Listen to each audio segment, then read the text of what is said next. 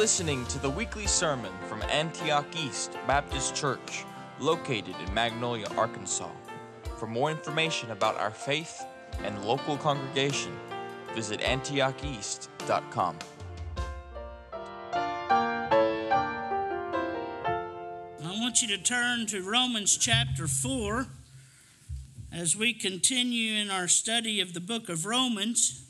He has explained the gospel. He explained for three chapters how we're all in need of the gospel, that we're all sinners, we've all sinned against God, and then how that God saves us and how He imputes to us, and you'll hear that word a lot today, His righteousness to us by faith.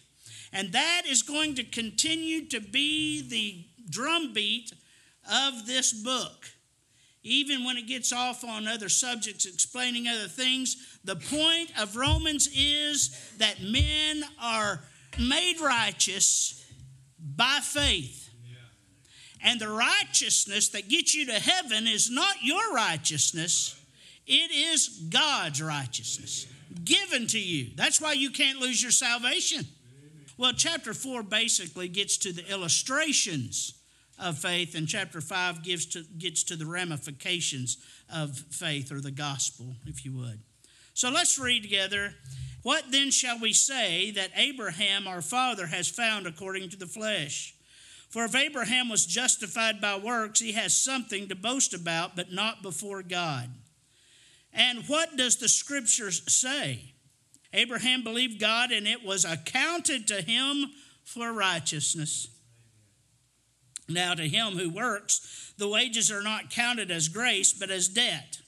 But to him who does not work, but believes on him who justifies the ungodly, his faith is accounted for righteousness. Just as David also declared the blessedness of the man to whom God imputes righteousness apart from works. Blessed are those whose lawless deeds are forgiven and whose sins are covered. Blessed is the man to whom the Lord shall not, shall not impute sin. Does this blessedness then come upon the circumcision only or upon the uncircumcised also? For we say that faith was accounted to Abraham for righteousness. How then was it accounted? While he was circumcised or uncircumcised? Not while circumcised, but while uncircumcised. And he received the sign of circumcision, a seal of righteousness of the faith which he had while still uncircumcised, that he might be the father of all those who believe, though they are uncircumcised, that righteousness might be imputed to them also. And the father of circumcision to those who, who not only are of the circumcision, but who also walk in the steps of, of the faith which our father Abraham had while still uncircumcised. Verse 13 For the promise that he would be the heir of the world was not to Abraham or to his seed through the law, but through the righteousness of faith. We'll stop there today. The title of our message is Our Forefather of Faith. Paul uses Abraham because he's the ultimate illustration. He's the father of the Jewish nation. He is the one God chose to be the progenitor of the chosen people of God, the Israelites. Paul shows this gospel is not a new doctrine, but the same doctrine that has been taught from the beginning. The Jews and those who were Jewish proselytes must have been very confused, wondering at this new message. Why did God call out a chosen people? Why did God give a law? Why did God have a temple and a tabernacle? Why did He do all this if, if you're not saved by it? And Paul has already done a great job of showing that it was to prove to you that you can't be saved, that surely they were asking. So, as he has done, he uses questions to instigate his explanation. He first asks, What has Abraham found? Now, what does that phrase mean? Well, it simply means, How did Abraham find salvation? What about him? Well, he says, basically, as I'm going to explain to you, he was saved just the way you are by believing God. If Abraham is the consummate forefather, we should look to him on these matters. What shall we say that Abraham, our father, has found according to the flesh? Now, that sounds like it means what did he find with his flesh? Actually, the King James Version at this point is a better translation. Listen to what it says. What shall we say then that Abraham, our father, comma, as pertaining to the flesh, hath found? And the Holman Christian Standard Bible does even a better job. Listen to what it says. What then can we say that Abraham, comma, our physical ancestor, has found? That's it. So what it's talking here now, it would it wouldn't be a bad thing to say what has he found in the flesh, because the answer would be what? Nothing. He found nothing in the flesh. But what it's saying is, what did our forefather Abraham find? Abraham's lineage is more spiritual than biological. That the promises God gave, although I believe they're physical, I believe God has promised them a physical, material land and all those things that has not yet happened but will one day. Although the more important thing, as we discussed in our Sunday school, is the spiritual promises He made to Abraham. Amen. The spiritual promises. Paul argues against three ways we may think that Abraham was saved. Three ways that the Jews would probably try to say that they were saved and that Abraham was saved. Number one, they asked the question Was Abraham saved by good deeds? Number two, was Abraham saved by circumcision, the sign of circumcision? And number three, which we will not for sure get to today, but later, was Abraham saved by keeping the law? Okay? And there's a difference between good deeds and keeping the law, and we'll see that. So, number one, here we go. Number one, was Abraham saved by good deeds? Look at verse 1. What then shall we say that Abraham's father is found according to flesh? Verse 2 For if Abraham was justified by works, if he was justified by good deeds, by works, he has something to boast about, but not before God. For what does the scripture say? Abraham believed God, and that was accounted to him for righteousness. Now, to him who works, the wages are not counted as grace, but debt. But to him who does not work, but believes on him who justifies the ungodly, his faith is accounted for righteousness.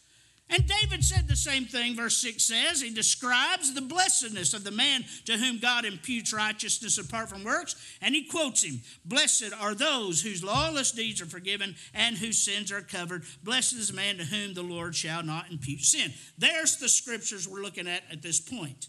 Was Abraham saved by good deeds? Abraham, number one, I want you to know that Abraham boasted in God. As a matter of fact, Abraham boasted in God, and he showed this through number one, worship. Genesis 12. Genesis 12. Let me, let me read that to you real quick. Genesis 12, verse 7. This is after God calls, and we'll go back to verse 1 in a minute, but he just called Abraham out of the land of Ur. And, and so look at verse 7. And the Lord appeared to Abraham and said to him, This is after he left everything he had. He did what God said, and he left and he went out not knowing where he was going. And so God came and appeared to him again and said, to your descendants I will give this land. And there he built an altar to the Lord who had appeared to him. He worshiped him. He worshiped him. He didn't do this. That's right, buddy. He worshiped him. He took all day and all night, maybe it was, to build altars. It took like that. It took that. And then he sacrificed on it, giving worship and praise to the God that had called him out and spoke to him. Then look down in verse 8. And he moved from there. So he moved again to the mountain east of Bethel, and he pitched his tent with, the, with Bethel on the west, uh, west and Ai on the east. And there again he built an altar to the Lord and called on the name of the Lord. He worshiped. He worshiped. Look at chapter 13, verse 3. And he went on his journey from the south as far as Bethel to the place where his tent had been at the beginning, and between Bethel and Ai to the place of the altar which he had made there at first. And there Abraham once again called on the name of the Lord. Look over down at verse uh, 18. Then Abraham moved his tent and went and dwelt by the terebinth trees of Mamre, which were which are in Hebron, and he built an altar there to the Lord. Did Abraham boast in himself? No, because Abraham knew he had nothing to boast within himself about. He showed it through worship, but number two, he showed it through obedience. Obedience. I'm not going to read it right now, but verses 1, 2, and 3. This God, whom I know Abraham had heard of, we'll get to that in a minute, just appeared to him somehow and said to him, Abraham, get up out of your father's house and leave and go to a land that I will give you. And you know what Abraham did? He got up and he left. Abraham had faith. A lot of people want to complain about Abraham's faith. Well, you know, he had an affair with Hagar, trying, and he did this. No, my friend, let me tell you something. He, he didn't have a lack of faith. He just had a lack of patience. He believed God was going to give him a son. He just was trying to help God. But he never wavered in believing that God was going to give him an heir and make great nations out of him. So Abraham boasted in God and he showed it through worship and he showed it through obedience. But B in our outline, Abraham not only boasted in God, he believed God. Listen to Romans 4, verse 3. And what does the scripture say? Quote, Abraham believed God, and it was accounted, it was given to him, it was just put on him for righteousness. This is a quotation of Genesis 15 6 that says, And he believed in the Lord, and he accounted it to him for righteousness, nearly word for word. Nearly word for word. He believed, number one, he believed in the character of God. What do you mean by that? Look, everybody turn to Genesis chapter 12. I've already covered it, but we're going to cover it again. Chapter 12, verse 1 says, Now the Lord, had, uh, the Lord had said to Abram, Get out of your country, from your family, to a land that I will show you. I will make you a great nation. I will bless you. I will make your name great, and you shall be a blessing. I will bless those that bless you, and I will curse those who curse you. And, and in you all the families of the earth will be blessed. So Abraham departed as the Lord had spoken to him. What does that mean? That means he, he trusted in, he relied on, he clung to the character of this God he had never met. Now, we'll get to in a minute, but he, he heard of him. Look over at chapter 15. Verse 1 After these things, the word of the Lord came to Abram in a vision, saying, Do not be afraid, Abraham. I am your shield, your exceeding great reward. And you know what Abraham did? He believed that God was trustworthy. He trusted in him. He relied upon him. He clung to. That's what I'm trying to get you to do today. To cling to the cross, to trust in the cross, to rely upon the cross, to believe in the cross, to take away your sin. Abraham heard the message of God and he believed it. Number two, he believed in his covenant. He believed he was a God that could do what he said he could do, and he believed he was a God that would do what he said he would do. Genesis 13, 14, and the Lord said to Abram, after Lot had separated from him, Lift your eyes now and look from the place where you are northward, southward, eastward, westward. All the land which you see I give to you and your descendants forever. And I will make your descendants as the dust of the earth, so that if a man could number the dust of the earth, then your descendants also could be numbered. Arise, walk in the land through its length and its breadth, its width, for I give it to you. Then Abram moved his tent and went and dwelt by the terebinth trees of Mamre, which are in Hebron, and he built an altar there to the Lord. You know what Abraham was saying? I believe you. I believe you. Look at chapter 15, verse 4. This is God's covenant with Abraham. And behold, the word of the Lord came to him, saying, This one shall not be your heir, but one who will come from your, your, own body shall be your heir. Then he brought him outside and said, Look now toward the heaven and count the stars, if you are able to number them. And he said to him, You shall, uh, so shall your descendants be, Abraham. I'm talking about the ones from you and Sarah. And, and he believed in the Lord and he accounted it to him for righteousness. He saved him. He justified him. He washed him. Then he said to him, I am the Lord that brought you out of the of Ur of the Chaldeans uh, to give you this land to inherit. And he said, Lord God, how shall I know that I will inherit it? And so he said to him, Bring me a three year old heifer. Now listen, bring me a three year old heifer, a cow, a young cow, a three year old female goat, a three year old ram, a turtle dove, and a young pigeon. Then he brought all these to him, now listen, and cut them in two, down the middle, and placed each piece opposite the other. But he did not cut the birds in two, he just killed the birds. These are sacrifices. And he cuts them in two. It's called cutting a covenant. Okay? And what's going to happen is, when you make this cutting of the covenant, you lay all the pieces, bloody, awful mess on, on two rows. And the two people that make the covenant together, I'll do this if you'll do this, you do this, and I'll do this, and we'll do this. And they walk through the pieces of this bloody mess between the guts and the blood and the bone and the fur and the wings and the feathers.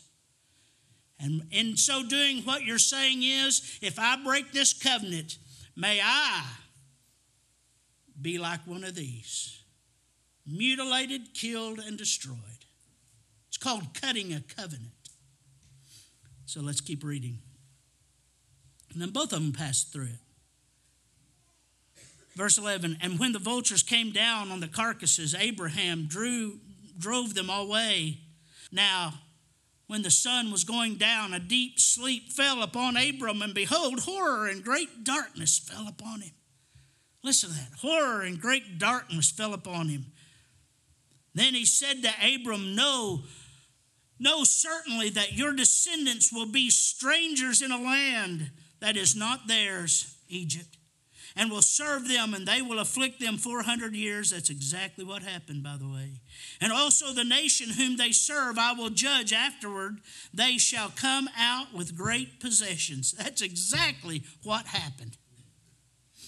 Now, as you and you shall go to your fathers in peace, and you shall be buried at a good old age. But in the fourth generation they shall return here, for the iniquity of the Amorites is not yet complete. A lot of history there, but I don't have time to explain. And it came to pass when the sun went down and it was dark. Now listen, that behold, there appeared a smoking oven and a burning torch that passed between these pieces. On the same day, the Lord made a covenant with Abraham, saying to your descendants, I have given this land from the river of Egypt to the great river, the river Euphrates. And you say, Brother Ron, why are you so emotional at reading this? Because, my friend, if you'll notice, this is the same covenant that has been made with me and you. And I want you to notice that when the covenant was made and the animals were cut, that there was only one person that went through the pieces, and it was God, not Abraham. God said, I'm taking all of this on myself. And God walked through the pieces. This, my friend, was not a covenant of works, it is a covenant of grace. Amen. Abraham, you stay there and you sleep. You sleep the sleep of peace, and I'll take the covenant all upon myself. And he accepted it. But number three, he believed his calendar. Hebrews 11 8 says, By faith, Abraham obeyed when he was called to go out to a place which he would receive as an inheritance. And he went out, not knowing where he was going. He just believed. By faith, he dwelt in the land of promise as in a foreign country, dwelling in tents with Isaac and Jacob and their heirs, with him of the same promise. uh, uh, uh, with Isaac and Jacob, the heirs with him of the same promise. And he waited for a city which has foundations, whose builder and maker is God. And look at verse 13. These all died in faith he lists a bunch of people of faith, but Abraham and Sarah were the main ones in this story. Not having received the promises, Abraham never saw any of those promises that God had made to him.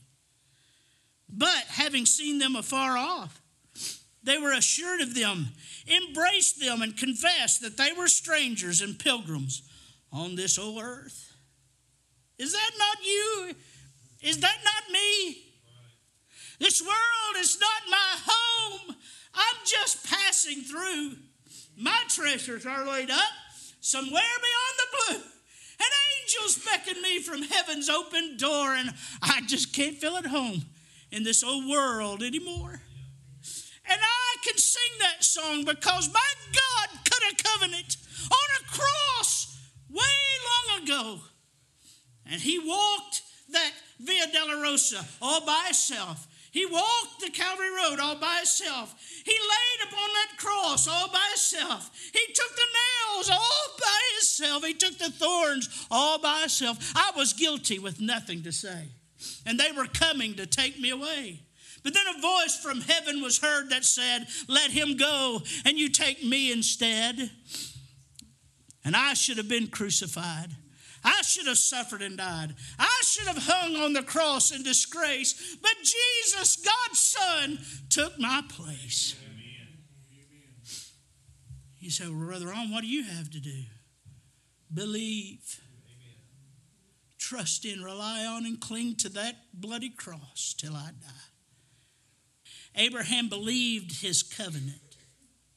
He believed his character, he believed his covenant, and he believed his calendar because Abraham believed God. But thirdly, Abraham was born of God.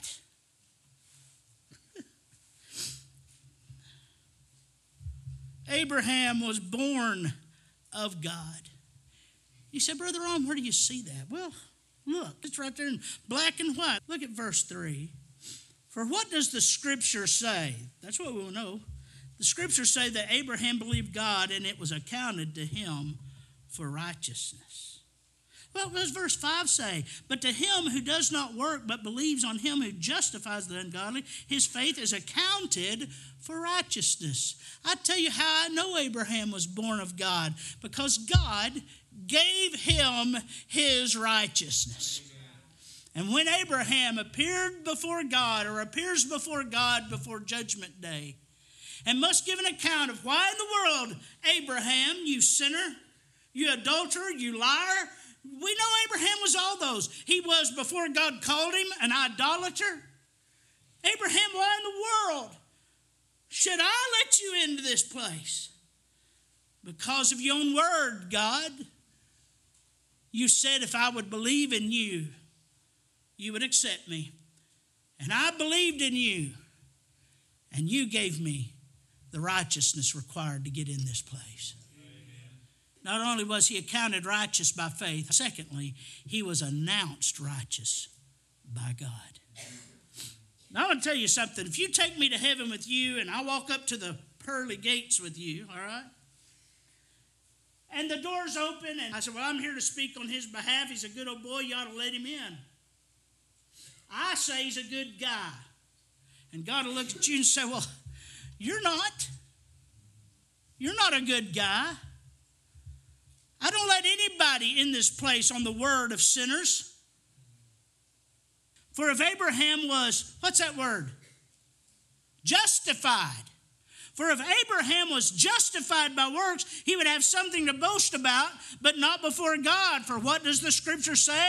Abraham believed God and it was accounted to him for righteousness. Now, verse 5 But to him who does not work, but believes on him who justifies the ungodly, his faith is accounted. I tell you how I know that Abraham was born of God. He was justified by God. And y'all know I love that word. You know what that word means? It means announced or declared by God that you're not guilty. Number four, Abraham is backed up by David. He's backed up by David. What do I mean by that? Verses 6 through 8 has that little deal about David. It's actually still about Abraham, but he, he kind of gets some background. He says, you know, it's what David said. Verse 7 and 8 are a quotation from Psalm 32, 1 and 2, basically says the same thing. But look at this. People do, in these verses, over here in chapter 4, verse 7, blessed are those whose lawless deeds are forgiven, whose sins are covered. Let me tell you, people do lawless deeds. How many you ever lied? Everybody's hand's not up. Guess what you just did? Now, I'm not going to keep going through the Ten Commandments because some of them get pretty embarrassing. But I guarantee you, I can prove everybody in this building's broken every one of them. If you haven't broken it with your hands or your feet, you've broken it in your heart and your mind. Amen? We're all guilty before God, isn't that right, brother? We're all guilty before God. And we've all broken his deeds. All men do lawless deeds. Let me tell you the second thing people sin. People sin. But I got news. Look, let's keep reading. What's the next verse? Blessed is man whose lawless deeds are forgiven and whose sins are covered. Blessed is the man whom, to whom the Lord will not impute sin. I, I have lawless deeds, I have sinned, but God forgives. Amen. God pardons and God covers. My friend, He doesn't just forgive you and say, Oh, well, bless your heart, just come on in, we'll just overlook your sin. No, my friend, He paid for them on His cross. He covered. How did He cover? That's a reference to the mercy seat where the blood was spilled upon the mercy seat. It's a reference to the sacrificial death of Jesus Christ in your place, in my place. Instead of imputing, by the way, this word's all through it. I'm going to get to it eventually, but all through it. Let me see one, two, three, four, five, six, seven, uh, in this chapter, eight, nine, ten times it uses the word account or impute. It's the same Greek word, account, impute. It's it's it's it's, uh, it's actually a legal term, but it's a financial term. I go down here to the bank every week or every other week. Brother Jeff gives me a check that is supplied by this church for doing what I'm doing this morning and other things. And I take that check and I sign it and, uh, and I go down and I give it to Miss Debbie or one of the ladies down there at the bank. And I say, Here is my money I made. And the church promises by this note to, to send the money over here to you. And they take it and they put it to my account. And so I look online on my little sheet, we can do it online now, and it says that you have $5 more in your bank account. Uh, it's much more than that, but uh, you have more, and it makes me feel good for a little bit. And then we go to Walmart. But anyway, and you know what happens at Walmart? They start taking it out of my account. Start taking it out. Well, there's an account there's an account in heaven. And it's not money, it's not, it's it's sin and it's righteousness. And righteousness must be in your account. Enough righteousness to cover the standard that God has made. But when we open your books and your accounts, it's all Walmart. It's all uh, money going out.